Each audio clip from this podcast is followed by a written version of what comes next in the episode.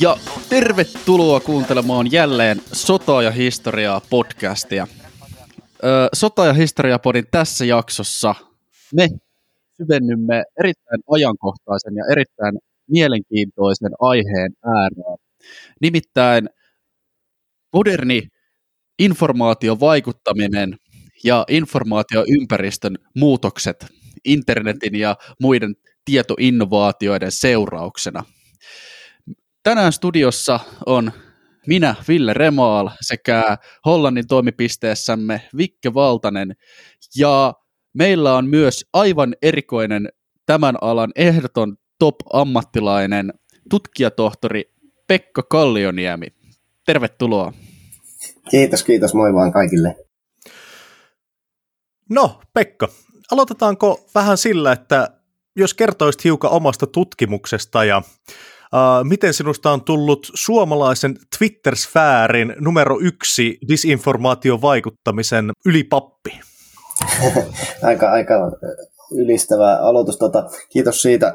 On tosiaan Pekka Kallioniemi ja on, on pitkään ollut tutkijana tuolla Tampereen yliopistolla, nykyisin tutkijatohtoritittelillä ja ää, sosiaalista mediaa oikeastaan on tutkinut aktiivisemmin vuodesta 2020, että kyllä mä niin pitkään on, on sitä aihetta pyöritellyt, mutta sitten tämmöisen apurahan myötä niin avautui tämmöinen mahdollisuus ihan niin kuin kokopäiväisesti sitä, sitä tutkia. Ja ää, tosiaan sosiaalinen media, algoritmiikka ja disinformaatio on mulla ollut se tavallaan se tutkimuksen ydin ja on, toki sitä edelleen. Ja ää, sitten jo, jo, kun, kun tuli tämä tota, 2022 hyökkäys Ukrainaan, niin pari kuukautta siitä mä aloin miettimään, että miten mä niin voisin, voisin olla tässä toiminnassa mukana, koska mä halusin tavallaan tehdä jotain. Ja tota, mä olin kuitenkin, kun sosiaalista mediaa tutkineena, mä mietin, että se on kuitenkin todella tehokas kanava. Anteeksi, jos taustalta kuuluu lapsen laulua se on tehokas kanava ja se on nopea kanava levittää tietoa. Ja se kuitenkin se, niin kuin jos mietitään tämmöistä vaikka informaation vaikuttamista, niin se on se pääkanava nykyään, missä sitä niin kuin, meillä täällä lännessä levitetään. Niin mä sitten päätin aloittaa tämmöisen Twitter-kanavan ja tuossa viime lokakuussa, tai Twitter, perustin Twitter-tilin, ja lokakuussa mä sitten aloin kirjoittaa suomalaisista venäjämielisistä informaatiovaikuttajista, ja se jotenkin sai hyvän vastaanoton. Ja sitten mä oon siitä niin kuin aloin pikkuhiljaa laajentaa maailmalle ja sitten erityisesti sitten tietysti näihin venäläisiin, eh, voisiko sanoa informaatiovaikuttamisen arkkitehteihin myöskin keskittynyt sitten näissä tarinoissani. Tässä tämmöinen lyhyt, lyhyt historiikki. No niin, aivan mahtavaa. Tässä jaksossa me ehdottomasti halutaan syventyä tähän nimenomaan venäläiseen ja valtiolliseen vaikuttamiseen sosiaalisessa mediassa. Mm. Mutta ennen kuin mennään siihen, niin olisi hyvä varmaan aloittaa muutamien termien määrittelyllä. Siis sosiaalisessa mediassa, poliittisissa puheissa, uutisissa, monessa eri asiayhteydessä tosi usein kuulee mainittavan tällaisia sanoja kuin misinformaatio, disinformaatio, vaikuttaminen. Mitä nämä termit niin kun, ö, tarkoittaa ja miten ne eroaa toisistaan? No jos, jos lähdetään vaikka siitä informaatiovaikuttamisesta, koska se on ehkä semmoinen niin kuin kattotermi tälle kaikelle, niin ää, yksinkertaisesti se on toimintaa, jolla pyritään vaikuttamaan yleiseen mielipiteeseen ja sitä kautta sitten ihmisten käyttäytymiseen ja esimerkiksi päätöksentekijöihin. Ja sitten tämä tietysti vaikuttaa myös yhteiskunnan tai yhteisön toimintokykyyn, niin sitä kutsutaan informaation vaikuttamiseksi. ja sitten jos, jos sitä kautta mennään, propaganda on aika niin kuin samaa, se on ehkä, no tästä saatan, saatan kuulla palautetta, mutta siis propagandasta voisi sanoa, että se on ideolo- ideologian tai opin tämmöistä järjestelmällistä levitystä, ää, jolla sitten pyritään muokkaamaan mielipidettä isossa mittakaavassa. Ää, ja ei tietysti ole mitenkään niin kuin uusi ilmiö, mutta jos tuossa niin kuin ensimmäisen ja toisen maailmansodan aikana ja vähän sen jälkeen, niin tämä propagandasana sai aika semmoisen negatiivisen konnotaation että se, tai merkityksen, että siis sitä pidetään ehkä semmoisena, että pyritään tälleen niin aivopesemään, mutta informaation vaikuttaminen ja propaganda, vaan sanoisin, on aika lähellä toisiaan, toisiaan yleisesti ottaen. Ja sitten ää, jos mietitään disinformaatiota, niin disinformaatio on vaan akateemisen määrittelyn mukaan, Fallis on määritellyt sen 2015, kohan se oli, että se on tarkoituksellista harhaan johtavaa informaatiota, mutta yleensä disinformaatiosta puhuessa täytyy myös mainita sitten se, että se tavallaan siihen liittyy myös tämä niin kuin levittämisen käsite, eli kun sä levität ää, tietoa, jonka sä tiedät olevan harhaanjohtavaa, jonka sä tiedät olevan ää, osa totuus tai suoranainen valhe, niin se on sitten disinformaatiota, disinformaation levittämistä. Misinformaatio taas M-kirjaimella, niin kuin Matti, niin tota, on, on sitä, että sä et välttämättä, tai sä et tiedä sen olevan harhaanjohtavaa informaatiota. Eli sä voit levittää vaikka niin sanottuja fake newsseja tietämättä sitä, ja sitä kutsutaan sitten misinformaatioksi. Mediassa nämä menee aika usein vähän niin kuin ristiin, ja mutta että ehkä tässä niin kuin viimeisen vuoden aikana tämä disinformaatio on kuitenkin onneksi ottanut sen tavallaan sen oikean, oikean paikkansa siinä, että se on, on tarkoituksellisesti harhaanjohtavaa informaatiota ja sen levittämistä.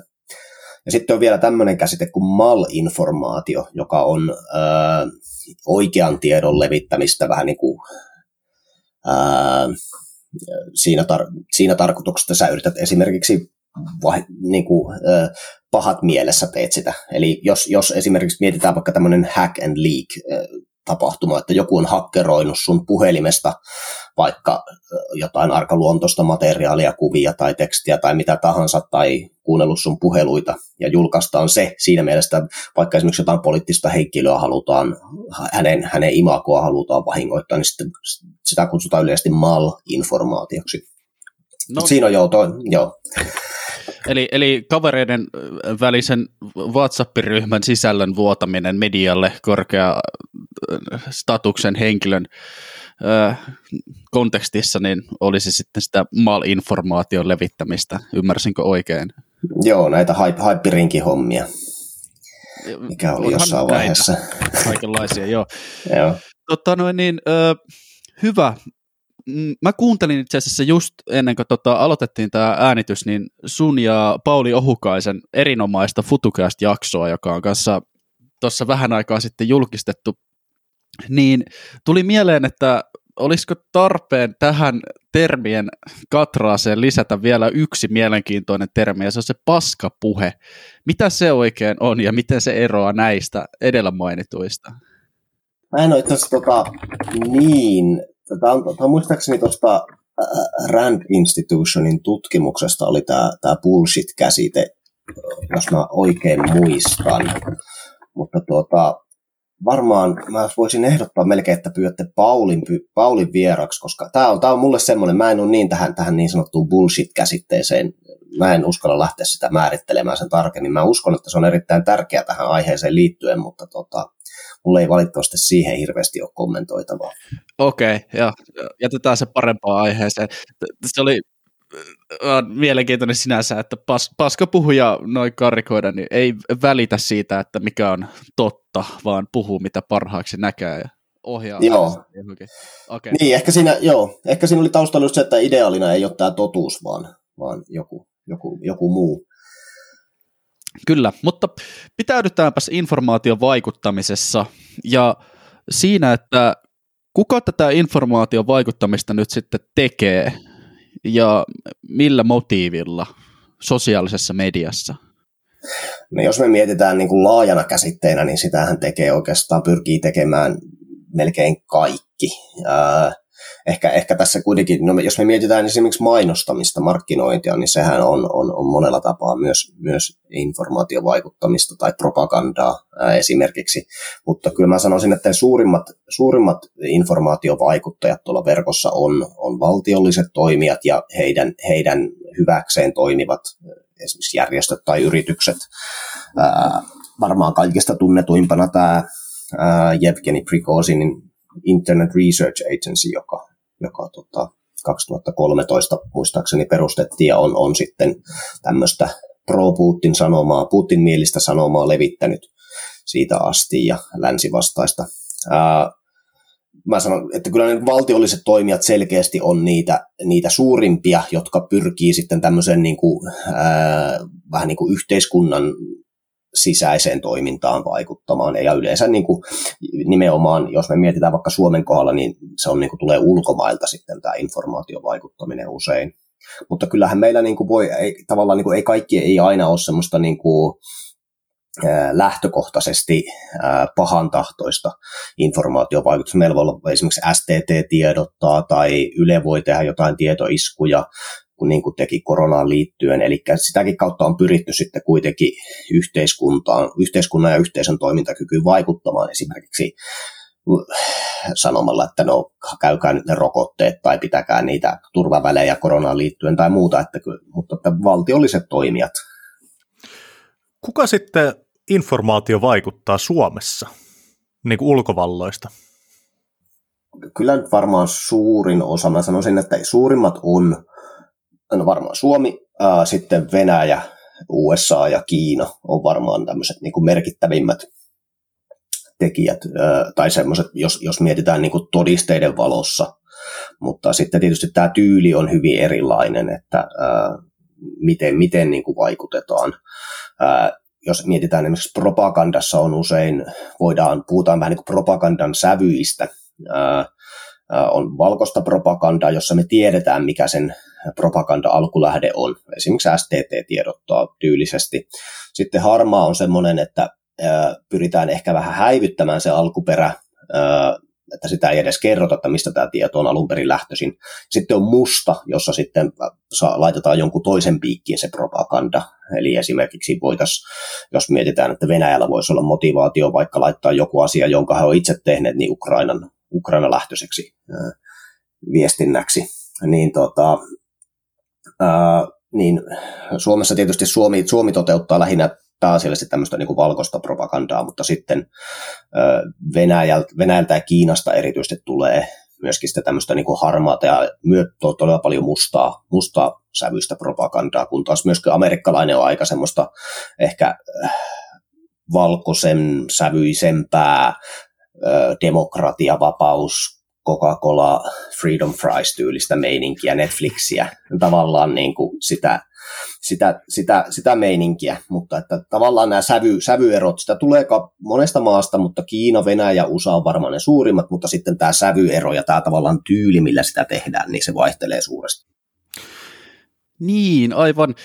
Tietysti tota, mieleen tulee se, että nyt kun media, sosiaaliseen mediaan menee, niin se on, se on eri tyylisen ja eri motivaatioista lähtökohdista olevan informaation vaikuttamisen tällainen sekametelisoppa, jossa on nämä valtiolliset toimijat suurina päätekijöinä siellä, mutta miten nämä tota, esimerkiksi yritysten mainontaan tai ihan yksittäisten ihmisten ja ihmisyhteisöjen tota, noin, informaatio asemoituu tähän, tähän informaation vaikuttamisen kokonaisuuteen.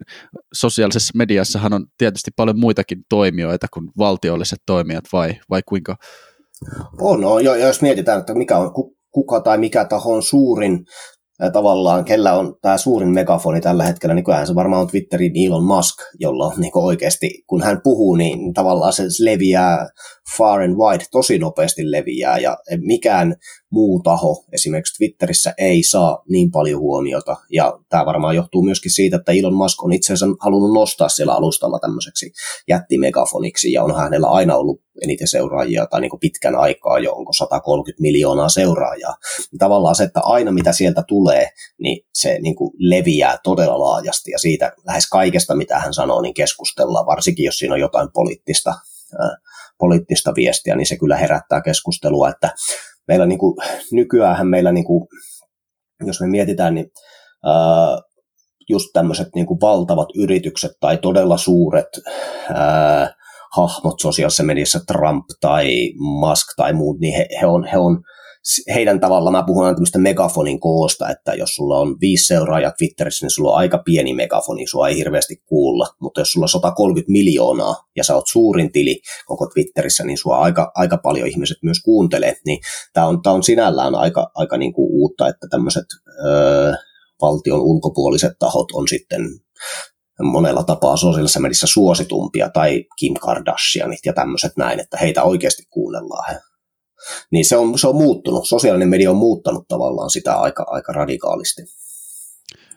Mielenkiintoista, siis niin kun sosiaalisen median megatähdillä, tällaisilla yksityisillä henkilöillä voi olla sen oman äänitorvensa kautta niin oman informaation vaikuttamisen ja viestin vaikuttavuus jonkun pienen valtion tota, ulkomaan tiedusteluinformaation vaikuttamisosaston luokkaa tai suurempikin.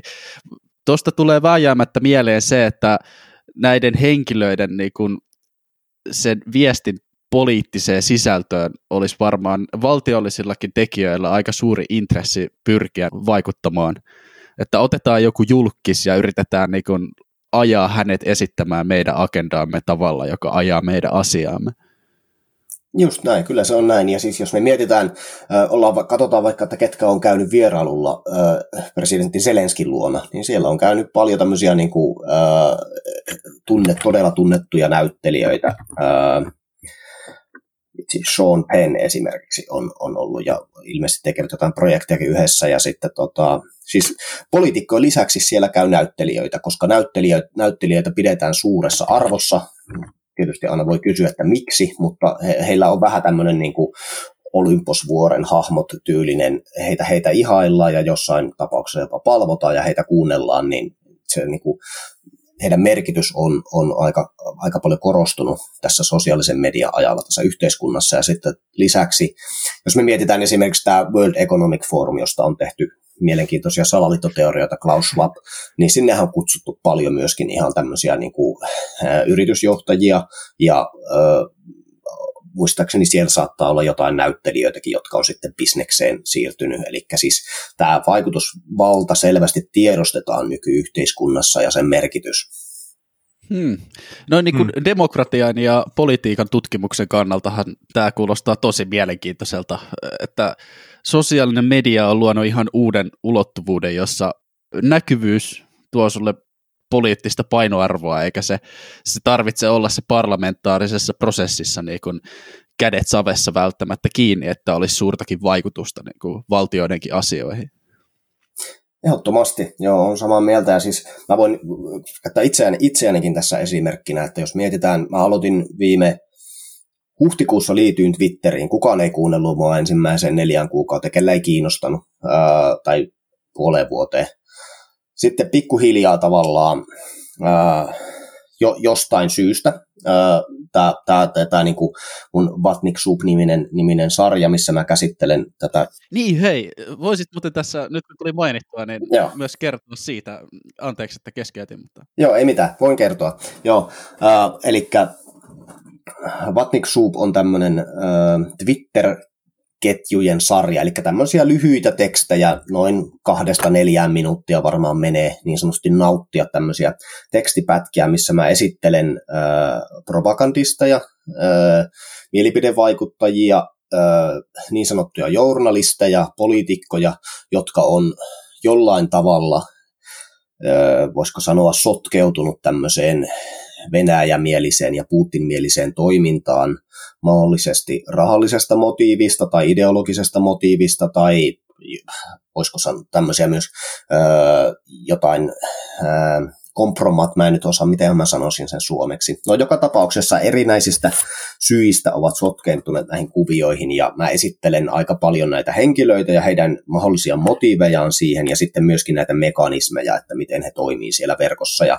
tämä on pikkuhiljaa kasvanut aika, aika suureksi tämä kanava. Ja kuten tuossa niin alustinkin, niin aluksi kellään ei kiinnostanut mitä mä sanoin, mä tuolla Twitterissä, mulla oli hyvin, erittäin pieni megafoni, mutta pikkuhiljaa se alkoi se ajatus sitten, tai tämä alkoi niin kiinnostus kasvaa, ja nyt se on suhteellisen iso kanava, ja mulla on aika paljon syntynyt sieltä sitten tämmöisiä niin kuin myöskin vois, no, lähteitä ja ihmisiä, kenen kanssa mä keskustelen, poliitikkoja, toimittajia, ihan yksittäisiä yksityishenkilöitä ja muuta, mutta on syntynyt tämmöinen mielenkiintoinen tiedonkulun verkosto, missä sitten paljon käydään näitä keskusteluja ja mietitään, mietitään tätä kokonaiskuvaa. Podcastithan on aivan val- valtavan mahtava metodi kasvattaa sitä äänitorvea näin pitkän formaatin keskusteluohjelmana, jossa täpätään sitten aina jokaisen ohjelman oman, oman äh, kuulijakuntaan myös. Näin on. Mutta tota, mennäänpä sitten itse varsinaiseen jakson pihviin, eli hmm. Venäjä, venäläiseen informaatiovaikuttamiseen ja etenkin niin kuin tässä Ukrainan sodan kontekstissa. Tota, Pekka Kallioniemi, miten kuvailisit venäläisen informaatiovaikuttamisen evoluutiota sieltä niin kuin Neuvostoliiton hajoamisesta tähän päivään asti? Koska pitkälle ollaan kuitenkin tultu niistä punaisista isoista julisteista, joissa venäläinen työläinen kantaa sirppiä ja vasaraa ja tekee pyyteetöntä työtä neuvostokansojen hyväksi. Niin, mä, mä silti sanoisin, että meillä täytyy ehkä mennä vielä kuitenkin sinne Neuvostoliiton ajalle siinä mielessä, että meillä voidaan puhua lyhyesti KGPstä, ja heillä on tämä niinku Active Measures-malli ollut pitkään, jolla niinku pyritään, eli aktiivisesti pyritään toimimaan vieraan valtion informaatiokentässä ja te- tekemään tämmöistä niinku informaatiovaikuttamista. Ja ää, 1985 muistaakseni oli tämä KGB-loikkari Juri Besmenovin haastattelu, josta mä tykkään hirveästi puhua. Yleensä aina mainitsen, mainitsen tämän, joka, joka niin kuin informaatiovaikuttamisen ää, jako neljään eri kategoriaan. Eli on tämä ensimmäinen, eli lähdetään demoralisoimaan väestöä. Ja tätä kautta syntyy sitten jonkinlainen destabilisaatio, sitten tulee kriisi, ja jonka jälkeen luodaan uusi normaali. Ja se uusi normaali tietysti ideaalisti tämän uh, active measuresin, näiden toimenpiteiden kannalta olisi tietysti se, että siellä olisi näitä heidän etujaan ajettaisiin paremmin. Eli tämmöinen pit, todella pitkäjänteistä toimintaa, ja hän puhuu, että 15-25 vuotta yhteiskunnassa, yhteiskunnassa tämmöisen ää, mallin täytyisi toimia ennen kuin se oikeasti näkyy sitten siellä niin kuin sen yhteiskunnan rakenteissa. Ja tota, ää, venäläiset, ne, sen mitä ne teki sitten, sanotaan tuossa 2012 2013 noin, niin he siirsi tämän Active Measures-ajattelumallin verkkoon, mikä oli aika lailla semmoista, niin kuin, ää, en, se oli ennen näkemätöntä siinä mielessä, että tämmöistä mallia ei ollut aikaisemmin, aikaisemmin käytetty, että aktiivisesti pyritään sosiaalisen median ja erilaisten blogien ja niin sanottujen uutissivustojen, yleensä fake, uutissivustojen kautta vaikuttamaan yleiseen mielipiteeseen siellä verkossa. Ja ää, tähän tälle syntyi sitten tämmöinen termikin, sitä sanotaan valheiden paloletkuksi, eli firehose of falsehood. Eli oli tämä malli, millä sitä sitten lähdettiin tätä toteuttaa, tätä, näitä aktiivisia toimia siellä verkossa. Ja se ajatusmalli siinä taustalla on se, että tietoa levitetään tai propagandaa levitetään ja disinformaatiota korkealla volyymilla, useilla eri kanavilla, eli kaikki mahdolliset somet otetaan haltuun. Meillä on TikTokia, meillä on Facebookia, meillä on Instagramia, Tinder, no ehkä Tinderia ei, mutta on sielläkin ollut jotain. Ää, valheiden julkaiseminen on ihan ok, ei siinä, siinä ole mitään niin kuin, se on ihan yleistä, se ei vaadi mitään johdonmukaisuutta, niiden tarinoiden ei tarvi mennä tavallaan keskenään yhteen, ja ne voi olla täysin ristiriidassa toistensa kanssa. Ää, ja tavoite ei ole taivutella ihmisiä, eli tässä ei ehkä kuitenkaan ole semmoinen aivopesu taustalla, vaan hämmentää. Ihmisten, tavallaan kun sulla tulee niin paljon ristiriitaista tietoa, niin ihmiset alkaa miettiä, että mikä, mitä, mihin tässä niin kuin voi uskoa enää. Ja sitten toisaalta myös polarisointi, josta mä voin puhua vähän myöhemmin lisää, mutta sitten Lisäksi tämä on niin kuin tavallaan suunniteltu semmoisen epäluuloiseen ympäristöön, eli ihmiset on, ihmisten maailmankuva voi olla vähän äh, Heillä voi olla esimerkiksi vaikeuksia luottaa poliitikkoihin, toimittajiin ja sitten tämä sama, samalla tämä malli myös lisää sitä, kasvattaa sitä epäluuloa siellä yhteisössä tai yhteiskunnassa.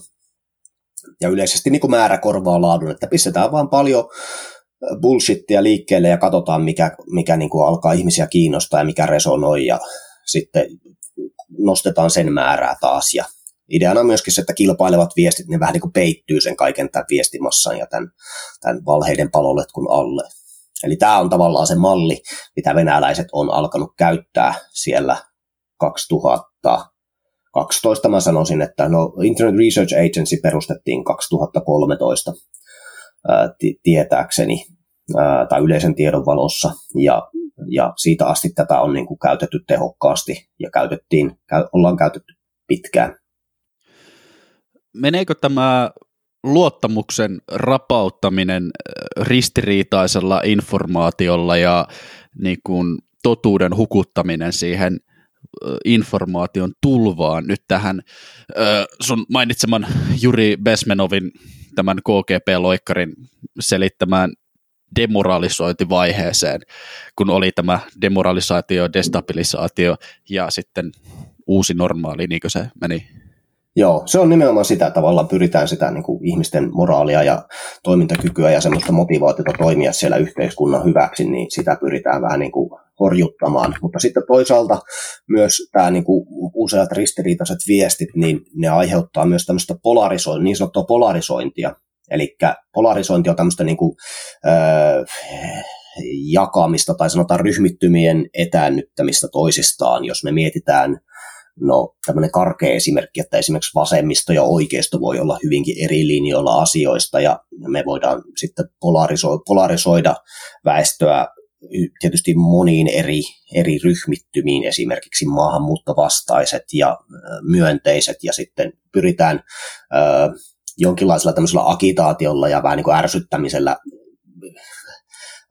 viemään näitä ryhmiä entistä kauemmas toisistaan, jolloin siitä saattaa sitten syntyä kaikenlaista ikävää siellä sitten yhteisön ja yhteiskunnan sisällä. Ja tämä niin yleisajatus siinä on se, että tämmöinen ää, vähän niin kuin toisiaan keskenään tappeleva yhteiskunta on ja yhteisö on heikko yhteiskunta, koska siellä on niin paljon niitä sisäisiä ristiriitoja ja tässähän venäläiset onnistuivat todella tehokkaasti tuolla, tuolla Yhdysvalloissa.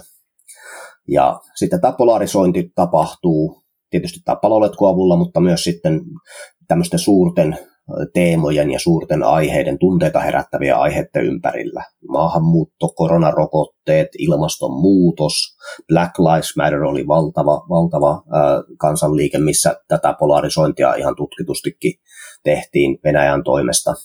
Eli polarisointi on myös, semmoinen hämmentäminen ja polarisointi on ehkä sen niin kuin, venäläisen informaatiovaikuttamisen tavoit- päätavoitteet.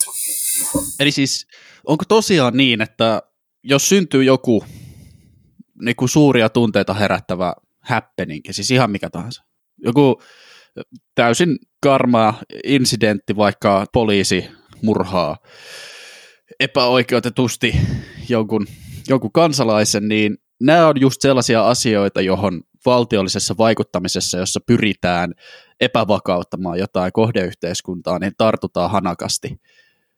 Kyllä, just näin. Ja tästä on itse asiassa Black Lives Mattersin tapauksessa, tässä on ihan julkaistu tutkimustietoa, että venäläiset, venäläiset noi jopa ihan uutiskanavat on ristiriitaista sanomaa julkaissut, eli RT. He on, he on julkaissut tämmöistä niin, niin sanottua pro-Black Lives Matter uutisointia, mutta sitten toisaalta myös sen vastasta. Ja se, mitä on myös tehty aikaisemmin, on sitten tämmöisiä niin kuin feikki, feikki identiteettejä luotu verkkoon ja organisoitu esimerkiksi ää, mielenosoituksia ja ää, levitetty sitä sanomaa sitten, että ollaan yritetty saada mahdollisimman paljon kansaa kaduille, mutta samaan aikaan on myös sitten organisoitu vastamielenosoitus tälle samalle ilmiölle, jolloin saadaan sitten tämmöisiä niin kuin aika, aika mielenkiintoisia tapahtumia, joissa voi tapahtua sitten. Ja tästäkin on, on ihan, ihan tutkittu esimerkki, eli oli tämmöinen feikki persona, vitsi kun mä en muista, se oli Matt, oli tämä etunimi, mutta siis se oli ihan oikea nimi, ja hän, hän sitten jostain ulkomailta käsin organisoi äh, Trumpin vastaisen ja Trump äh, myönteisen mielenosoituksen ja muun muassa osti näille megafoneja verkosta ja kaikkea, siis kaiket, oikeastaan organisoi sen koko jutun ja sitten joutui tietysti sattuneesta syystä itse jättäytymään pois itse tapahtumasta, mutta tämä koko niin kuin liikehdintä organisoitiin verkosta käsin. Eli tämä, oli, tämä on niin tavallaan semmoista, niin kuin mitä, mitä ollaan paljon tehty aikaisemmin ja varmasti pyritään tekemään vieläkin, mutta sen tunnistaminen ja tämän, tämän ilmiön tunnistaminen ja se, että se niin kuin nyt tavallaan tiedetään, miten se toimii, niin se on tietysti helpottanut sitä vastaan taistelua tai sitä vastaan kamppailua. No huhu, siis toi kuulostaa todella skifiltä näin maalikon korviin ja todella viheliäältä, että tota, ensin ladataan varmasti kukin hyvää toivovat ja tahtovat ihmiset täyteen jotain ideologista paloa tällaisella informaatiovaikuttamisella somessa, uutisissa, muissa kanavissa, ja sitten ö, usutetaan ne toisiaan vastaan. Ja siinä vaiheessa, kun niin kuin ensimmäinen polttopullo tai kivi lentää jossain mielenosoituksessa sitä vastamielenosoittajaa vastaan, niin se, se duuni on tavallaan tehty. Et sitten niin kuin ihmisen ihan normaalit tunnereaktiot ottaa ohjat ja niin kuin, hei toi löi mun kaveria ja nyt ollaan niin kuin toisten kurkussa kiinni, mutta se onkin se tavoite. Ja nämä ihmiset, jotka siellä oman aatteensa tai ideologiansa palossa osoittavat mieltään, niin on uhreja, koska heidät on sinne niin kuin usutettu toisiaan vastaan tavoitteena nimenomaan saada ne tappelemaan keskenään. Joo, ja jos tästä nyt vielä haluaa jotenkin vielä hieman kyynisemmän, niin täytyy kuitenkin muistaa, että nämä ihmiset, jotka sitä, sitä niin kuin akitointia suorittaa, niin he ovat ihan tavallisessa palkkatyössä siellä. Heille maksetaan siitä palkkaa ja he tekevät vuorotöitä ja välillä mennään yövuoroon ja välillä ollaan päivävuorossa, koska pitää toimia niin kuin tietysti aika, aikavyöhykkeiden vuoksikin niin kaikilla, ka, kaikkiin aikoihin, että se näyttää orgaaniselta ja muuta. Eli he on siellä vähän niin kuin tehdastöissä. Siis onko venäläiset trollifarmit ihan oikeasti niin kuin joku fyysinen paikka, missä sä voit olla töissä? Joo, kyllä ne on. Ja siis wow. tämä la, Laktakeskus muistaakseni on semmoinen valtava, valtava tota, äh, olisiko, muistaakseni Pietarissa. Nyt en, en halua puhua, puhua paskaa, mutta tota, kuitenkin Venäjällä on, on, kyllä ne on ihan, ne on löytynyt ja esimerkiksi su, suomalainen Ylen toimittaja Jessica Arohan näitä on, on paljon tutkinut silloin kauan kauan sitten jo. Eli kyllä se on ihan, ihan työpaikka siinä, missä muutkin sinne mennään toimistoon ja sä kirjoitat kahdeksan tuntia kommentteja ja narratiiveja ja muuta ja sitten sä lähdet kotiin ja saat yllättävän hyvää palkkaa Venäjän tasolla. Aika no, villi. Aikamoinen duuni. Okei, tämä on, tämä on ollut hyvin mielenkiintoista kuulla. Tota, nyt kun vaalit on tuloillaan ihan muutaman päivän päästä täällä meillä Suomessakin, niin Pekka, ootko huomannut mitään tämmöistä informaatiovaikuttamista suomalaisia vaaleja kohtaan? Kuitenkin nyt on ollut harvinaisen, sanotaanko, kiihkeää keskustelua tässä vaalien alla. Aika vähän. Siis eihän sitä koskaan tiedä. Nyt sitäkin oli ei varmaan, jos mietitään 2016 vaaleja, ei silloinkaan varmaan niin kuin osattu sanoa, jos olisi kysytty aihetta tutkivalta sama kysymys, niin hän olisi voinut vastata ihan samalla lailla, mutta siis jos tämä malli ei ole erityisesti muuttunut, niin mun mielestä tällä hetkellä Suomessa on hyvin vähän tätä niin kuin mielipidevaikuttamista. Että ehkä se, mikä on tietysti harmillista, että on vähän muuttunut siihen toist, amerikkalaiseen malliin tämä, tämä niin kuin vaalityö, että haukutaan enemmänkin toista kuin kehutaan niitä omia juttuja, mutta tota, se nyt on varmaan ihan, ihan normaalia evoluutiota. Ää, mutta siis tämä niin Venäjän hyökkäys Ukrainaan viime helmikuussa, helmikuun lopulla, niin aika hyvin se tavallaan riisu aseista tämän koko järjestelmän, ja se ei, se ei toimi läheskään enää niin hyvin. Ja ää, jotenkin tuntuu, että nämä niin kuin sanotaan venäjämieliset puolueetkin, mitä meillä nyt on mukana vaaleissa, niin he kyllä aika paljon saa kritiikkiä siellä verkossa ja semmoista, niin kuin, mitä on aikaisemmin ollut, eli tätä heidän niin kuin sanoman äh, korostamista feikkitilien tai muiden avulla, niin sitä en ole kyllä nyt hirveästi havainnut tässä lähiaikoina, eikä ole myöskään kollega, joka tutkii näitä trollifarmeja. No, tämä, tämä oli tämä mielenkiintoinen tämä, mistä Ylekin uutisoi, että ää, jollain translaattorilla oli, oli jotain NATO-vastaisia viestejä käännetty, mistä oli sitten tullut aika hauskaa tekstiä, mutta siis hyvin vähän, hyvin hyvin vähän on havainnut mitään. Eli suomalaiset Kremli-botit on niin huonoja, että edes venäläiset ei halua maksaa niille palkkaa. Ilmeisesti näin. Tai sitten translaattori ei toimi tarpeeksi, tai kielikääntäjä ei toimi tarpeeksi hyvin. Mutta siis jotain, jotain, on, jotain on selvästi tapahtunut, koska ihmiset on enemmän varpaisilla, ihmiset on enemmän varovaisia siinä, mitä, mitä viestejä ne uskoo tuolla somessa, ja ehkä jopa tämmöistä niin kuin lievää vainoharhaisuutta on havaittavissa. Että kai mm. vähän niin kuin ihmisetkin, jotka todennäköisesti ei ole millään tasolla tämmöisiä niin sanottuja Venäjä-trolleja, niin heitä epäillään, ja semmoista ylivarovaisuuttakin on kyllä, on, on, se, se on vähän ehkä nostanut päätään. Niin, tietysti kyllähän toi sodan pelko on oikeasti sen verran hurja tunne, että se pistää yhteiskunnassa tiivistämään rivit tota, kanssa ihmisten kanssa ja kansan, kansan riveissä aika uudella tavalla, jos verrataan vaikka niin kuin, ei niin pitkää aikaa sitten vallinneeseen johonkin 2018-2019. Musta tuntuu, että se oli sellainen sateenkaaria, poutapilviä ja perhosia lentelee maailma verrattuna siihen, mitä nyt tota, koronakriisin, Ukrainan sodan ja horisontissa siintavien talous- ja finanssikriisien maailmassa. Että tota, ehkä tässä niin kun Venäjän propagandassakin oli joku tietty tällainen Ukrainan sotaa alustava informaatio-operaatio, joka on kärsinyt nyt samanlaisista tappioista kuin siellä rintamallakin. Tämä ihan minun omaa pohdintaani. Mutta hei, otetaanpas tästä nyt kiinni ja mietitään, että jos tämä aikaisemmin havaittu vaikuttaminen on nyt laantunut tai muuttanut muotoaan, tai se vaikutus on pienentynyt, niin mihin nämä resurssit on sitten mennyt pitäisikö meidän olla huolissaan siitä, että se vaikuttaminen on saanut jotain uusia muotoja, joita me ei tunnisteta, tai vaihtoehtoisesti pitäisikö meidän mm, havaita joku toinen alue, johon se on siirtynyt? Onko esimerkiksi nämä Venäjän trollifarmit siirtynyt enemmän oman kansan hallintaan tai sisäiseen vaikuttamiseen? Siinä oli kaksi kysymystä oikeastaan. Niin, tietysti se on, on aika mustia laatikoita kuitenkin niin kuin äh, organisaationa. On tosi vaikea tietää, mihin, mihin se resurssointi, resu, mihin ne resurssit on siirretty.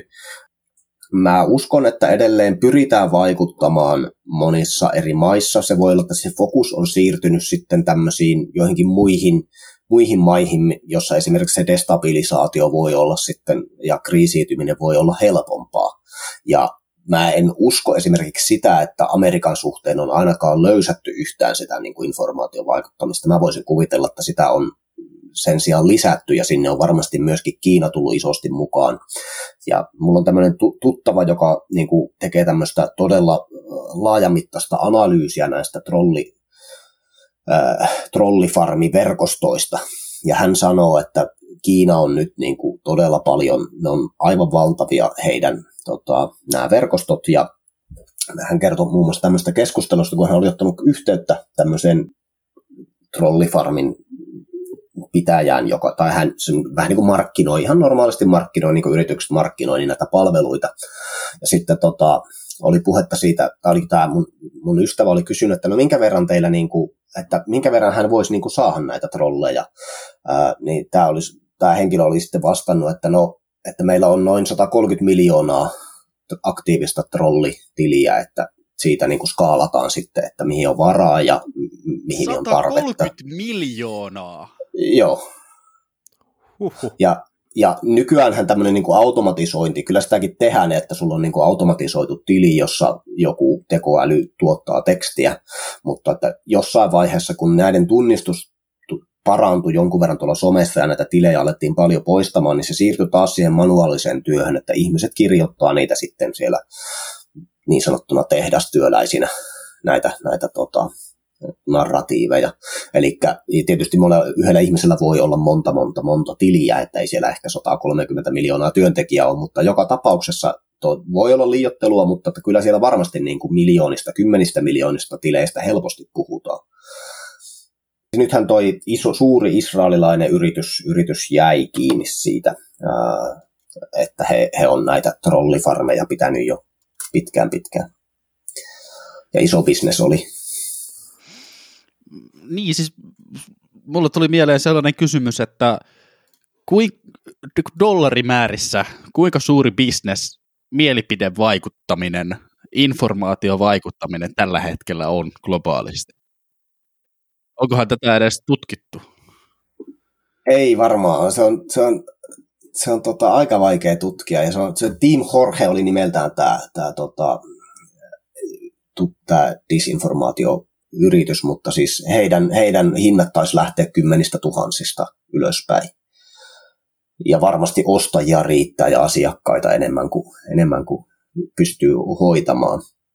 Niin, ja siis eihän tällaisille informaatiovaikuttamisoperaatioille ainoat asiakkaat välttämättä ole mitkään valtioiden tiedustelupalvelut tai niin kuin sotilaspoliittiset intressit. Hmm. voisin kuvitella, että sisäpoliittiset intressit on ihan yhtä varteen otettava niin kuin ostaja informaatiovaikuttamisoperaatioille, jotka tietysti kytkeytyy sitten niin kuin laajempaan ulkopoliittiseen globaalikehykseen, ja niiden lisäksi sitten yritysten mainonta ja markkinointiin liittyvä business on myös, niin kuin aikaisemmin todettiin, informaation vaikuttamista. Niin onhan tämä nyt, niin kuin, tämä vaikuttaa ihan hurri, huikealta bisnekseltä. Itse asiassa hei, yritykset mainittu, nyt olisi ehkä sopiva hetki puhuakin siitä, että kaikki tämä, mistä nyt ollaan puhuttu, niin tapahtuu enemmän tai vähemmän sosiaalisen median alustoilla, kuten Facebook, Twitter, TikTok, mitä näitä nyt on, äh, hyrrymykke, niin mikä on he, niiden algoritmien ja sosiaalisten medioiden alustojen rooli tässä informaation vaikuttamisen tehokkuudessa? No joo, hyvä. Tämä on, äh, tämä on sitä, ehkä sitä myöskin mun, mun ydinosaamista, eli siis mä oon tätä aihetta ihan, ihan tutkinut, tutkinut työkseni ja äh, onhan se valtava. Siis äh, sosiaalinen media tavallaan se suosiohan perustuu monella tapaa siihen, että siellä herätetään vahvoja tunteita ja kaikista vahvimmat tunteet, mitä me, meissä pystyy some herättämään, niin on yleensä negatiivisia. Se on jotain vihaa. no viha on semmoinen vahva tunne ja tämä, niin vihalla pelaaminen on, on, on somessa toiminut jo pitkään semmoisena niin kuin, ää, no se on aika pitkään ollut semmoinen vähän niin kuin moottori siihen, että ihmiset kytkeytyy sinne someen niin, niin rajusti. Ja tämä Facebook Papers-vuoto, mikä tuli tuossa muutama pari vuotta sitten, ää, paljasti sen, että miten oikeasti Facebookissa esimerkiksi tai Metalla, niin si, sitä ei, siitä ei niin kuin välitetä, vaan he oikeasti muokkaa näitä algoritmeja niin, että tämä viha ja tämmöiset negatiiviset asiat ja negatiiviset tunteet korostuu siellä somessa, koska tutkitusti se pitää ihmiset pidempään siellä alustalla. Ja tämä on, se on semmoinen, mistä, mistä nämä, ei, nämä yritykset ei missään vaiheessa ole oikeastaan joutunut minkäänlaiseen vastuuseen. Facebook on vähän skarpannut, mutta esimerkiksi Elon Musk, tai joka omistaa Twitterin tällä hetkellä, niin hän, hän taisi sanoa jopa ihan suoraan jossain twiitissä, että he laittavat tämmöisiä niin kuin vastakkaisia mielipiteitä ihmisten tänne niin sanottu uutisfiidiin, että ihmiset kiinnostus enemmän Twitteristä. Eli tavallaan se on ihan tietosta tämmöinen niin kuin algoritmiikan muokkaus, jotta ihmiset käyttäisivät enemmän aikaa siellä alustalla, vaikka se olisi sille ihmiselle ja sen henkiselle hyvinvoinnille haitallista. Eli siis sanotaan tämä, mitä sä just äsken kerroit, niin ihan suomeksi sosiaalisten medioiden in, taloudellisessa intresseissä on niin kuin yhteiskuntia ja ihmisten mielenterveyttä rapauttava keskustelu. Se, että sitä käydään heidän alustoillaan. Juuri näin. Ja vaikka, vaikka niin kuin tietysti aina julkisuuteen tihkuu tätä tietoa, että meillä nyt lähtee tämmöisiä nuorten hyvinvointihankkeita ja muita, niin se ydin, kova ydin säilyy siellä ja se on nähtävissä kaikissa suurissa sosiaalisissa medioissa. Ja me voidaan myös puhua esimerkiksi rakkaudesta. Tinder, ei Tinder, Tinder tai Match Group, ei he halua, että sä löydät sieltä elämässä rakkauden. He haluaa, että sä käytät sitä sovellusta mahdollisimman pitkään ja maksat siitä palvelusta ja näet heidän mainoksiaan, koska sieltä, sieltä se raha tulee. Ei siitä, että sä rakastut johonkin, vaan siitä, että sä oot siinä alustalla, sä oot hyvin immersoitunut, uppoutunut siihen palveluun ja sitä kautta sitten jo, jossain vaiheessa sä maksat siitä palvelusta, koska sä haluat siitä, siltä enemmän. Ja sitähän nämä, niin kuin, jos mietitään Twitteriä tai Facebookia, niin mainonnallahan sieltä he sen rahan, rahan tekee, niin sitten tavallaan se, että mitä enemmän sä oot siellä alustalla ja mitä enemmän sä näet mainoksia ja näin, niin sitä enemmän he saa rahaa.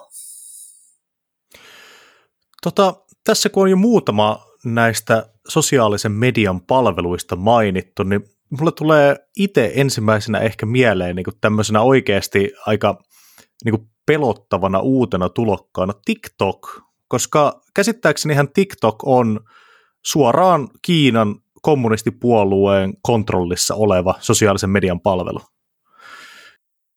Joo, ja mä oon tästä aiheesta kyllä puhunutkin. Ää, mun kollega Andreiken Jaakobsen on tuolta Tanskassa paljon, paljon tutkinut aihetta ja hänen kanssaan ollaan käyty tästä hyviä keskusteluja ja mä oon itse sitä mieltä, että kenenkään ei pitäisi käyttää TikTokia. Se on kiinalainen vakoilu, vakoilusofta tai no, voi, sanoa, voi sanoa, että se on, koska ähm, Kiinassa on, tää, kyseessä on tämmöinen kiinalainen yritys kuin ByteDance, joka on kehittänyt tämän TikTok-sovelluksen. Ja Kiinassa on tämmöinen vakoilulaki, että kaikki yritykset on, on sen alaisia, eli tämä niin kuin Kiinan kommunistisen puolueen tiedustelupalvelut pääsee mihin tietoon käsiksi vaan, jos, jos he niin kuin haluaa. He, heillä on tämmöinen laki, eli käytännössä se, mitä esimerkiksi sä teet TikTokissa, niin voi olla jonkun kiinalaisen tiedustelupalvelun jäsenen luettavissa siellä Kiinassa. Ja he ovat kieltäneet tämän, mutta tästä on tullut paljon todisteita. Muistaakseni olisiko ollut kahdeksan eri ihmisen taholta, että Kiinassa on ihmisiä, tämmöisiä niin sanottua pääkäyttäjiä, jotka pääsee kaikkeen TikTokin datan käsiksi Manner Kiinassa. Ja lisäksi he on sanoneet, että he eivät pidä, että data ei siirry esimerkiksi Yhdysvalloista Yhdysvaltojen ulkopuolelle, mikä myös oli vale, koska se siirtyi.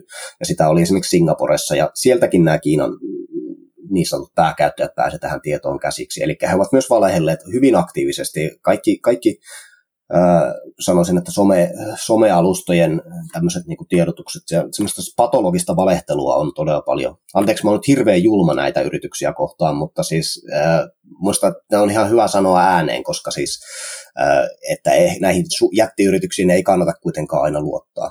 Mutta joo, jatkaakseni TikTokista, niin TikTokillahan, heillähän on kaksi eri sovellusta.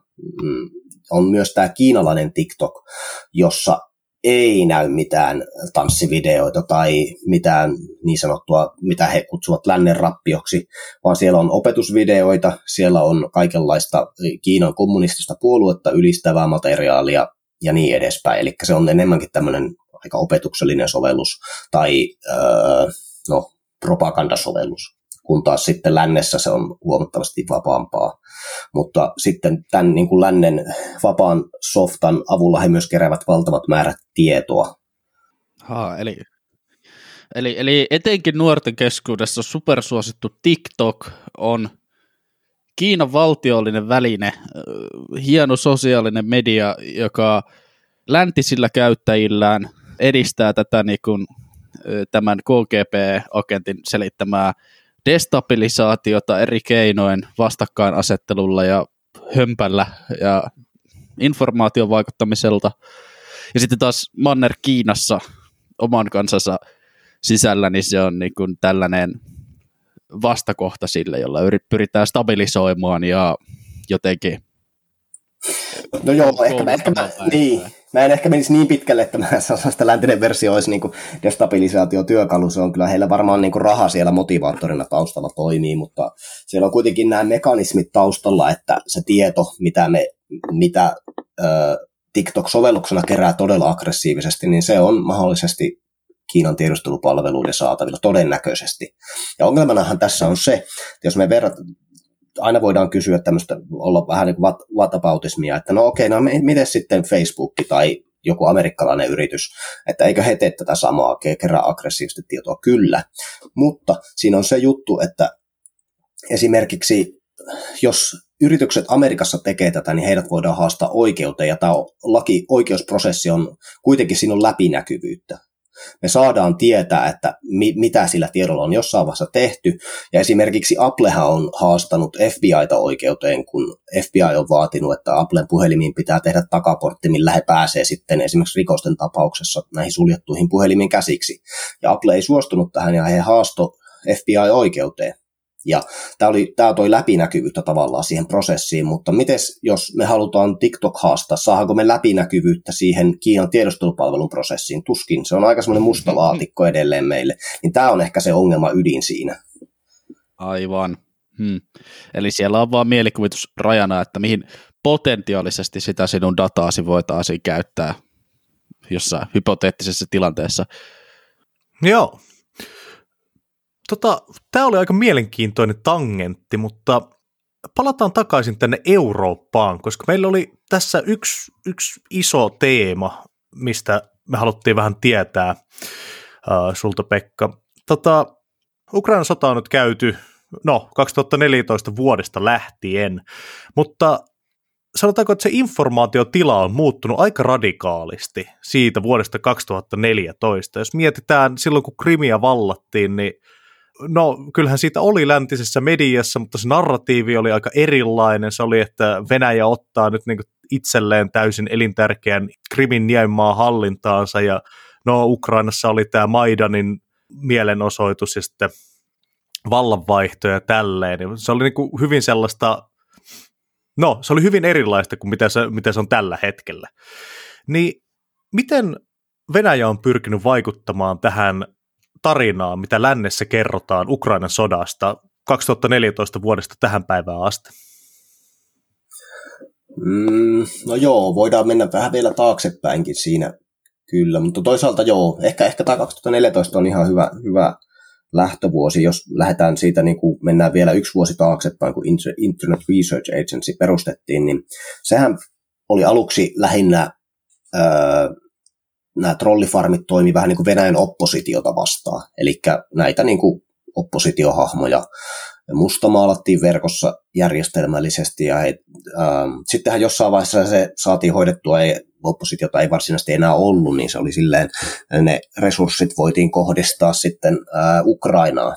Ja Ukrainassa on ihan niin kuin pitkään Venäjällä on ollut tämä Ukrainan äh, niin sanottu äärioikeisto natsi narratiivi käytössä. Se vähintäänkin vuodesta 2004 vaaleissa siinä niin oranssi vallankumouksen alla sitä käytettiin jo, ää, käytettiin jo ja sitten se otettiin vähän niin kuin pistettiin vähän uutta vaihdetta silmään ja se alkoi, se oikein niin kuin räjähti kunnolla käsistä toi niin kuin Ukrainan natsien syyllistäminen ja äärioikeiston syyllistäminen ja ää, niin sanottu panderiittien ää, korostaminen näissä, näissä mielenosoituksissa. Ja sehän on edelleen, se, on, se, se ei ole mihinkään muuttunut. Asov, harva se päivä, törmää tähän niin kuin Asov-pataljonan haukkumiseen ja äärioikein haukkumiseen ja muuta.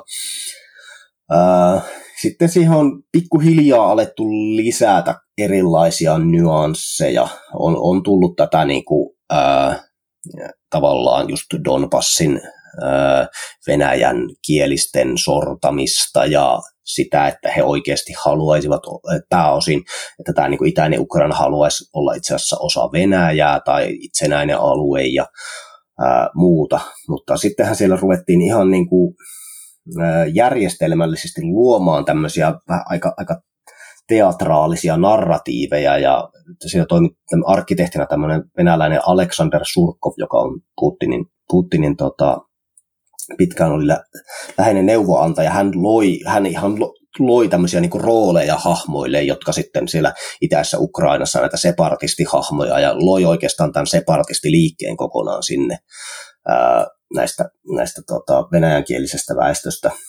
No, nyt lähti vähän harateille, mutta siis joo, eli äärioikeisto on ollut narratiivi pitkään jo verkossa, sitten on tullut tätä niin kuin, nämä Donetskin ja Luhanskin nukke-tasavallat, jossain vaiheessa sitä alettiin rakentamaan, ja sittenhän sodan myötä tuli myöskin näitä biolaproja ja muuta. Isot teemat on pysynyt aika samana, ei ole hirveästi muuttunut, mutta sitten on pyritty ehkä luomaan, tuomaan aina vähän niin kuin valheiden palolletko tyylisesti, että tuodaan paljon paljon tarinoita ja katsotaan, mitkä sitten niin kuin jää sinne verkkoon elämään ja mitä, mitkä leviää nopeasti, mutta että se on aika tehotonta tällä hetkellä. Mulla oli aina vähän epäselvää, että tota, mikä tämä Biolabra-homma oikein oli. Vaikuttaa jotenkin todella, niin kuin kaikista maailman maista, niin Ukraina vaikuttaa mun mielestä aika omituiselta paikalta, jos CIA nyt haluaa jotain Biolabroja jonnekin laittaa. Joo, eli siis sehän tuli siinä aika nopeasti muistaakseni. Olisiko ollut jo jopa ennen, ennen sitä, olisiko se helmikuussa viime vuonna tullut, kun sitä alettiin puhumaan. Ja ää, niin kuin yleensä Venäjän disinformaatiokampanjoissa, niin puhuttiin osatotuuksista. Eli osa siitä, niistä väitteistä oli totta. Eli sanottiin, että Ukrainassa on biolaboratorioita, ja ne on Yhdysvaltojen tukemia biolaboratorioita. Ja sitten siihen lisätään tämä valhe, jossa ukrainalaiset kehittää biologisia aseita USAn avulla. Tämä on ihan oikea otsikko tassi, eli Venäjän tietotoimiston sivuilta. No ei siinä vielä mitään. Sitten he päättivät vielä viedä tämän asian vielä vähän pidemmälle ja sanovat, että siellä kehitetään itse asiassa tämmöisiä geenimanipuloituja sääskiä ja lintuja, jotka levittää tauteja, jotka tarttuu pelkästään venäläisiin joukkoihin. Eli tämä on tavallaan, niin, ja tämäkin on ihan oikea otsikko Tassin sivuilta. Eli tavallaan tässä, tässä on se osa totuus. Siellä on biolaboratorioita, joissa USA on ollut mukana rahoituksessa, ja siellä on säilytetty muun muassa Neuvostoliiton aikaisia bakteerikantoja ja tämmöisiä tauteja, viruksia, bakteereita, hienee. Että se on ihan totta, mutta jos me lähdetään tälle linjalle, niin Suomessakin löytyy samanlaisia biolabroja Kiinan rahoittamana. Eli me voidaan löytää, varmaan jokaisesta maasta löytyy biolaboratorioita, joissa on, on ei nyt ehkä biologisia aseita, mutta kyllä nyt periaatteessa voi olla jotain bakteereita tai viruksia, jotka levitessään sitten aiheuttaa ikäviä juttuja, ja näissä on usein kansainvälistä toimintaa, eli tässä on taas osa totuus, mutta sitten sen päälle on lyöty tai luotu tämmöinen valtava valhe. Okei, eli siis niinku, jo, joka, joka maassa kehittyneessä valtiossa suurin piirtein on varmaan jotain biologiseen tutkimukseen liittyviä niin kuin laboratoriopaikkoja, jotka ovat suojaustasoltaan niin kuin korkeita juurikin siitä syystä, että siellä on potentiaalisesti vaarallisia asioita sisällä ja niitä tutkitaan, ja tätä toimintaa rahoittaa vähän kaikki. Niin, se voi olla kansainvälistä kyllä yleensä, niin jos mietitään tutkimusta yleensä, niin se on kansainvälistä, että lähdetään niin kuin kansainvälisillä tutkimusryhmillä, koska eri maissa on eri asiantuntijoita ja he haluaa tehdä sitä yhteistyötä, niin se on ihan, ihan loogista. Eli onko tämä nyt sitten niinku sellaista malinformaatiota, joka on sekoitettu disinformaatioon sopivassa suhteessa, kun sanotaan, että siellä on biolaboratorioita, jotka ovat USA-rahoitteisia, ja sitten siihen tulee se valhe, joka liittyy niihin biologisiin aseisiin ja lintujen levittämiin tota, tauteihin.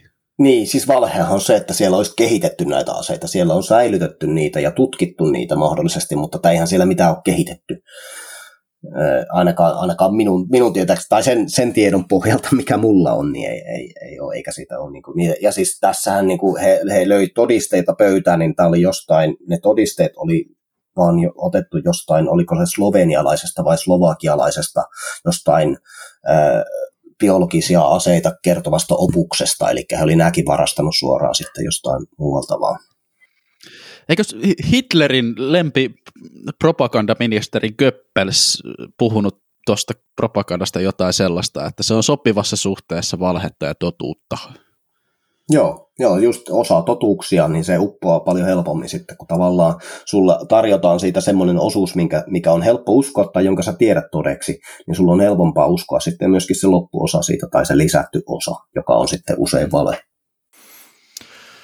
Joo, no kun puhutaan tästä Venäjän harjoittamasta disinformaatiosta äh, Ukrainan sodan kontekstissa, niin kenet näkisit, että kenelle se on tarkoitettu tällä hetkellä, koska kuitenkin jos katsotaan tämänhetkistä diskurssia, etenkin Suomessa, yleisesti mun mielestä ainakin koko Pohjois-Euroopassa, niin kyllähän se on niin kuin 99 prosenttisesti Ukrainan luoman diskurssin dominoimaa. Niin, kyllä meillä kuitenkin on, on löytyy Suomessakin löytyy, löytyy kansanosa. Ää, joka uskoo näitä väitteitä ja levittää niitä ja vahvistaa niitä, vaikkakin meillä on valtavan hieno järjestelmä, joka kuitenkin niin kuin pyrkii, pyrkii tämän mielipideinformaation, ulkoisen informaatiovaikuttamisen minimoimaan, niin silti meillä on kuitenkin, aina tulee olemaan kansanosa, johon uppoaa esimerkiksi salaliittoteoriat, jotka uskoo tavallaan ehkä ideologian pohjalta tämmöisiä asioita. Eli kyllä niin kuin edelleen sitä kansan sisäistä polarisaatiota ja hämmentämistä pystytään jatkamaan. Ja tavallaan ää, on suhteellisen edullinen tapa tehdä paljon vahinkoa jossain, tai suhteellisen paljon vahinkoa jossain toisessa valtiossa. Ja se on äärimmäisen vaikea todistaa todeksi tavallaan, että okei, tämä on nyt Venäjän kampanjoima, organisoima kampanja. Eli se on, se on edullista ja se on suhteellisen tehokasta ja se on, siitä on minimaalinen riski jäädä kiinni, niin ei tavallaan niin kuin, kyllä sitä kannattaa tehdä, tai niin kuin sanotaan, että Venäjän näkökulmasta sitä kannattaa tehdä, Me, meidän näkökulmasta ehkä ei, mutta siis se on edelleen kannattavaa toimintaa, jos halutaan hämmentää siellä ulko- ulkovaltioissa. Hmm. Okei, okay, okei. Okay. mitä sitten Venäjän sisäinen informaatiovaikuttaminen tämän sodan, sodan tiimoilta? Kuitenkin mä näkisin silleen, ainakin henkilökohtaisesti jonkun verran on veräläisiäkin medioita seurannut aina välillä, niin tota, vaikuttaa vähän siltä, että Venäjä on niinku sulkeutunut itseensä sillä, että Venäjällä on se tietty kansanosa, joka katsoo läntisiä medioita, lukee läntisiä uutisia ja kyseenalaistaa tämän sodan, ja sitten on se enemmistö, joka kuluttaa pelkästään venäläisiä medioita, joka on kaikki sitten niin kuin tämän Putinin koneiston hallinnassa. Joo, siis mä puhuin tästä itse asiassa ihan pari päivää sitten, että Venäjällä ei, ja julkaisin tästä itse asiassa kolumninkin, että siis Venäjällähän ei varsinaisesti mitään vastarintaa tällä hetkellä Putinille ole valitettavasti. Ää, ihan siitäkin syystä, että kaikki media on, on Kremlin hallussa. Ää, ainut, ainut ehkä on missä tämä niin informaatiokenttä, missä heillä ei ole dominanssia, tai on, mutta että se ei ole niin selkeä, niin on tuolla niin kuin verkossa, sosiaalisessa mediassa, Telegramissa, erilaisissa blogeissa. Ää, mutta suurin osa Venäjän kansasta kuitenkin saa uutisensa TVstä, ja se TV on täysin Kremlin hallussa, he täysin kontrolloivat sen narratiivin, ja nyt itse asiassa uusimpien Navalni-paljastusten myötä selvisi, että he ovat myös oppositiota välillisesti rahoittaneet, joten eli sitäkin voi nyt kyseenalaistaa, että kuinka innoissaan oppositio esimerkiksi kertoo tämmöistä Kremlin vastaista sanomaa ja on pitkään Venäjällä puhuttu tämmöistä niin kontrolloidusta oppositiosta, että siellä ei niin aitoa vastarintaa ole. Ja nythän sitten nämä uudet lait, niin sanotut fake news lait, niin mahdollistaa sen, että vitsin kertomisesta, jos sä vitsailet Venäjän armeijasta, niin se on seitsemän vuotta vankeutta, niin se tavallaan voi sitä niin kuin, motivaatiota ja niin, motivaatiota avata suu tässä asiassa, niin se vähentää ja oppositiohahmo Ilja Jas, Jashin taisi joutua kahdeksaksi ja puoleksi vuodeksi vankeilta, kun hän puhuu tästä Putsan verilöylystä. Eli siis heillä on niin rajut vastakeinot sitä niin kuin, vastustusta kohtaan, että monikaan ei uskalla siihen lähteä. Eli Pekka, sulla ei ole mitään Pietarin lippuja tässä varattuna lähiaikoina? En, en ole menossa. En ole menossa. Olin tuossa tällä viikolla itse Kotkassa ja tuli Pietari 311 kyltti vastaan ja mietin, että ehkä en nyt kuitenkaan sinne asti ajele. E, en, en, en ole menossa Venäjälle enkä, enkä sinne kyllä suosittele muutenkaan tällä hetkellä menemään. Nyt kun asiaa miettii, niin yllättävän äkkiähän se länsimaistuva ja äh, tota, avoin Venäjä muuttui ihan Pohjois-Koreaksi tässä niin kuin valtio totalitarismillaan ja informaatiokontrolliltaan. Niin, ja voi, voi tietysti miettiä sitäkin, että, että oliko sitä edes vai oliko se vaan kulissia, mitä meille tarjoiltiin. Että kyllähän tavallaan valmiudet näille laille on ollut jo pitkään ja se kontrolli on ollut siellä jo pitkään, niin ee, tavallaan oliko se muutos sitten kuitenkaan niin radikaali kuin me kuviteltiin, niin ei välttämättä. Okei, eli ainakin Venäjän sisällä tämä Venäjän informaatiovaikuttamiskoneisto ja valtiollinen propaganda on tavattoman tehokasta ja taitavaa. Siellä on Neuvostoliiton opit otettu nykypäivään ja niiden soveltamiseen hyödynnetään modernia informaatioteknologiaa venäläisen mentaliteetin ja kulttuurin hyvin ymmärtäen. Vaikuttaa niin kuin venäläisten perspektiivistä todella toivottomalta tilanteelta ja todella niin kuin valitettavalta kohtalolta tällä hetkellä. Mitä me voitaisiin, niin kuin, voiko länsimaat tehdä jotain edesauttaakseen sellaisen niin kuin vapaan informaatioympäristön luomista Venäjän sisälle? No aika vaikeatahan se varmasti on. Kyllä mä niin uskon, että siellä on kuitenkin paljon ihmisiä, jotka esimerkiksi VPN-palveluiden avulla käyttää sosiaalisen median palveluita, Instagramia ja muuta. Mutta silti siellä niin, se on niin, aika vahvana kuitenkin se niin sanottu venäläinen maailman ruskimir siellä taustalla, että jos, jos, jos kaikki viestit kuitenkin, muut viestit sen somen ulkopuolella on tavallaan hyvinkin venäjämielistä ja kertoo ihan erilaista tarinaa, niin se, ei se siltikään välttämättä ei, ehkä sitä toivottua vaikutusta saa aikaiseksi, mutta nuori, kyllähän tietysti nuorisossa on aina, aina toivo, että siellähän on enemmän sitten sit semmoista ehkä avointa mieltä ja aloitekykyä etsiä muutakin tietoa kuin sitä niin sanottua virallista Kremlin, Kremlin narratiivia. Että en, en mä nyt ihan täysin tota, kirvestä heittäisi kaivoa sen suhteen, mutta en, en, tosiaan en osaa sanoa siihen, että pystyttäisikö me yksilöinä hirveästi tekemään sen asian eteen. Hmm. Niin, siis va- valitettavaa tässä on se, että itsekin siis Ukrainan sotaa seuraavana ja näissä tota, ukrainalais-venäläisissä Telegram-ryhmissä välillä ihan mielenkiinnosta aikaa viettäneenä henkilönä, niin olen huomannut, että Venäjällä on menessä niin kuin valtava muutos siinä, että valtiollisissa kasvatusinstituutioissa, niin kuin päiväkodeissa ja kouluissa, niin siellä on ihan siis niin kuin pöyristyttävä indoktrinaatio alkanut, jossa tota, tuntuu, että nuoria ihmisiä, lapsia valmistellaan johonkin pseudoideologiseen venäläisen myyttisen maailman puolustamiseen ja sellaiseen tiettyyn pohjois-koreamaista fatalismiin muistuttavaan niin ideologiaan. Sie- siellä tämä sota on aiheuttanut niin kuin muutoksen siinäkin, minkälaisen, minkälaisen kontrollin valtiokoneisto on ottanut siitä nuorten kasvatuksesta. Nimenomaan, ja siinä varmaan pyritään just kitkemään sitten se nuorison, nuorison äh, into ja halu hakea tietoa muistakin lähteistä ja uusia, uusia perspektiivejä elämään ja vähän muutosta maailmankuvaa, niin kyllähän se kun tietysti tehokkaasti, tehokkaasti tehdään niin sen, tätä niin kuin ihan kirjaimellisesti aivopesua, niin kyllähän se varmasti vaikuttaa myös sitten siihen, siihen että se ehkä semmoinen into etsiä uutta tietoa vähenee. Joo, no huolestuttavia tulevaisuuden kuvia tulee tuosta noin No, tässä ollaan nyt pikkusen yli tunti puhuttu informaatiovaikuttamisesta ja sen eri muodoista ja miten sitä harjoitetaan koko ajan meitä kohti kaikista eri suunnista ja aikoista. Pekka Kallioniemi, aiheen asiantuntijana, miten sanoisit, että ihminen yksilönä, suomalainen ihminen, joka tätä kuuntelee, voi sitten suojautua tällaiselta informaatiovaikuttamiselta, tai ainakin jossain määrin yrittää filtteröidä niitä kaikista haitallisimpia puolia siitä? Se on hirveän hyvä kysymys, se kysytään muuta aina.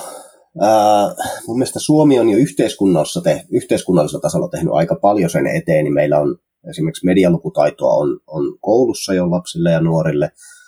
Ää, meillä on vapaa media, mikä on mun mielestä hyvä asia, koska esimerkiksi jos me otetaan vaikka tämmöinen feikki uutisblogi kuin MV-lehti, mikä Suomessa toimii, se saa toimia Suomessa, no problem.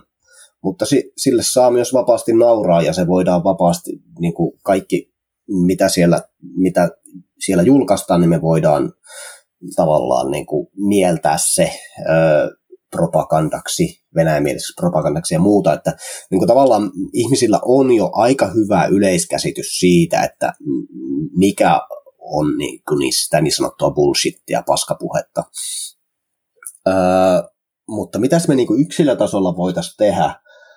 Öö, toi on todella vaikea kysymys, koska siis meidän me, kärsitään tämmöisestä, niin kuin, meillä on valtava informaatiotulva, mitä joka päivä meille tulee aivan valtavasti tietoa, ja se on monesti se tieto ristiriidassa to, ää, niin kuin toistensa kanssa.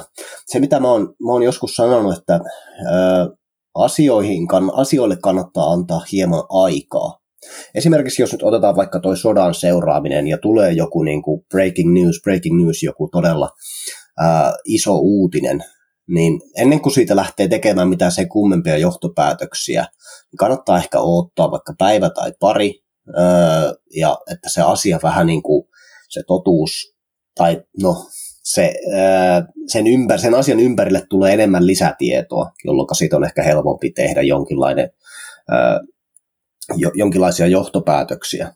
Ja mä sanon, tämä on myös toinen, mitä mä sanon paljon, että ehkä ei kannata viettää siellä sosiaalisessa mediassa niin paljon aikaa, koska se on se paikka, missä salaliittoteoriat todella paljon vahvistuu, disinformaatio leviää tosi nopeasti ja se, va- se usein so- sosiaalinen media saa näyttämään disinformaation todella suositulta aiheelta, eli se, se leviää tosi nopeasti.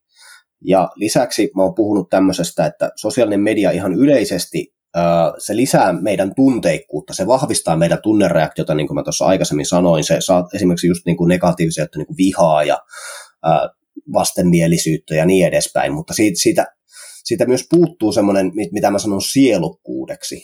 Eli jos, jos me esimerkiksi nähtäisiin nähtäis, kasvokkain, niin tavallaan si, se vuorovaikutus, siinä on paljon muutakin kuin se pelkkä puhe tai teksti mitä me siellä sosiaalisessa mediassa nähdään, tai jotain hymiöitä. Siinä on niin paljon muutakin. Se on, ja tämä ulottuvuus puuttuu sosiaalista medistä. Se on aika semmoista kylmää informaatiotulvaa vaan.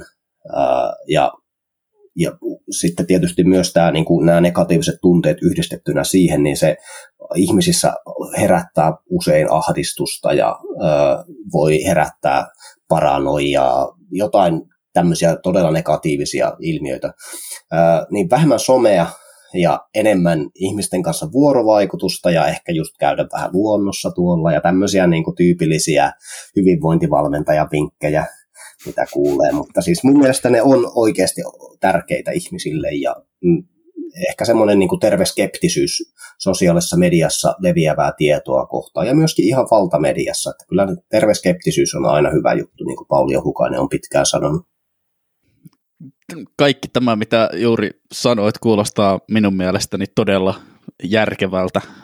Niin kuin todellisia ihmissuhteita tavataan kasvotusten ja tehdään jotain konkreettista. Sitten yritetään vaalia jotain ratkaisukeskeistä keskustelua aristoteellisen hyvän keskustelun sääntöjen mukaisesti ja tehdään jotain oikeasti niin kuin hauskoja asioita tosi maailmassa No, ihan täysin vastakohta sille, mitä noissa vaaliväittelyissä tehdään. Mm. Niin. Korona-aika oli kyllä aika siinäkin mielessä monella tavalla toksista, koska se niin kuin pakotti ihmiset neljän seinän sisään ja sitten se, sit se todellisuus tuli tällaisen sosiaalisen median filterin läpi enemmän tai vähemmän. Kyllä vain, kyllä vain. Tota, Pekka, meillä on vielä yksi viimeinen kysymys sulle. Tämä on sama kysymys, mikä me kysytään jokaiselta vieraalta. Ja se on, että miten pääsee tämmöiseksi informaatiovaikuttamisen tutkijaksi, jos jollain kuulijalla tuli nyt hirmuinen palo sinne kalifiksi kalifin paikalle?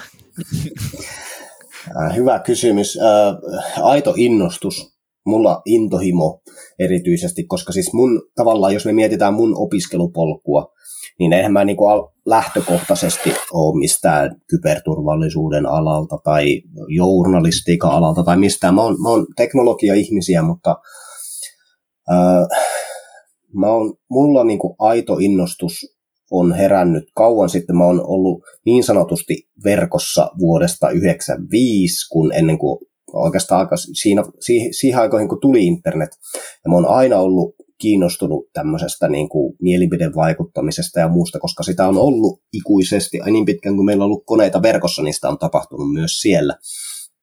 Ja sitten toisaalta joku ilmiö ja joku tietty spesifi alue, ää, kiinnostus et, ehkä etsiä semmoinen, että mulla se oli niin kuin mä seurasin noiden anonyymien sosiaalisen media-alustojen kautta 4chan on näistä se varmaan se tunnetuin, niin seurasin tätä äh, Maidanin tapahtumia jo silloin 2014 aktiivisesti ja 2013 lopulla. Ja löysin sieltä semmoisen niin oman, oman alueeni, mikä mua kiinnostaa, ja nimenomaan tämän niin kuin Venäjän, Venäjän valtavan informaatiovaikuttamiskoneiston. Äh, ja tämä niin kuin kiinnostus, intohimo plus sitten se tietty joku fokus. Mä sanoisin, että näillä pääsee jo pitkälle. nykyyhteiskunnassa varsinkin niin liikaa korostetaan koulutuksen merkitystä, ei sillä ole mitään väliä. Jos sä, jos sä haluat olla hyvä jossain asiassa, niin ota se asia haltuun, niin ei sulla tarvi hakea kouluun tai muuhun, koska meillä on kaikki tieto käsillämme, oli se sitten, no tietysti kannattaa varoa disinformaatiota, mutta ää, asioihin pystyy perehtymään ja jos olet kiinnost, aidosti kiinnostunut siitä aiheesta, niin alat vaan kirjoittaa esimerkiksi siitä tai tekee videoita siitä tai puhumaan kavereille siitä tai mitä tahansa. Tai tekemään podcastia aiheesta. Tai tekemään podcastia aiheesta nimenomaan.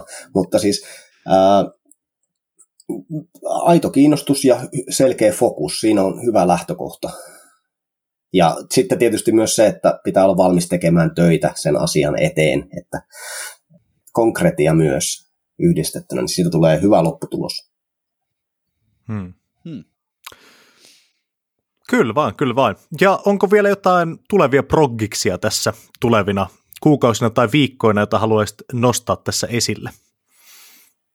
No ei, nyt alkaa vaalit pikkuhiljaa ohi, niin alkaa proggikset olla, olla takana ja keskitytään hetken aikaa semmoiseen vähän rauhallisempaan elämään, mutta kyllä tässä niin kuin syksyllä on, on, on, on monia suunnitelmia kerron niistä sitten siellä Twitterin puolella enemmän, jos haluaa. Twitter Pekka Kallio, niin pistää Google, niin löytyy hyvin nopeasti, jos haluaa seurata enemmän, enemmän mun ää, tarinointia ja muuta. Joo, no niin. Siinä kuulitte. Twitteristä löytäneen myös tämän sinun Vatnik Soup-sarjasi. Eikö, eikö totta? Juu, ja vatniksoup.com on myös en tiedä pystyykö tämän laittaa sinne podcastin kuvaukseen, mutta että siellä on myös löytyy sitten kaikki nämä mun, mun tarinat ja Aivan varmasti. Ja jos kun Pekka Kaljaniemen tuota noin, asiantuntemus ja somepresenssi alkoi kiinnostamaan tämän jakson tiimoilta, niin me pistetään linkit tämän jakson tuota, kuvaukseen. Sitten sen lisäksi öö, sotaa ja historiaa podcastia ja näitä meidän historiallisia ja ajankohtaisia aiheita käsitteleviä jaksojen valmistusprosessia voi tukea myös Buy Me Coffee tuota, öö, alustan kautta. Linkki siihen jakson kuvauksessa. Öö, seuratkaa meitä Spotifyssa, Twitterissä, Instagramissa – ja kertokaa kaverille, jos tuntuu, että sitä voisi tällaiset aiheet kiinnostaa. Nyt minä kiitän aivan valtavan suuri kiitos Pekko Kaljaniemi tästä jaksosta ja että tulit tänne vieraaksi jakamaan viisautta ja omaa asiantuntemustasi. Tämä oli niin kuin, ehdottomasti pitkään aikaan yksi mielenkiintoisimpia, mielenkiintoisimpia keskusteluita, mitä me ollaan käyty tämän podin tiimoilta. Kiitos paljon myös minun puolesta. Kiitos, kiitos. Oli mukavaa. Jeppistä.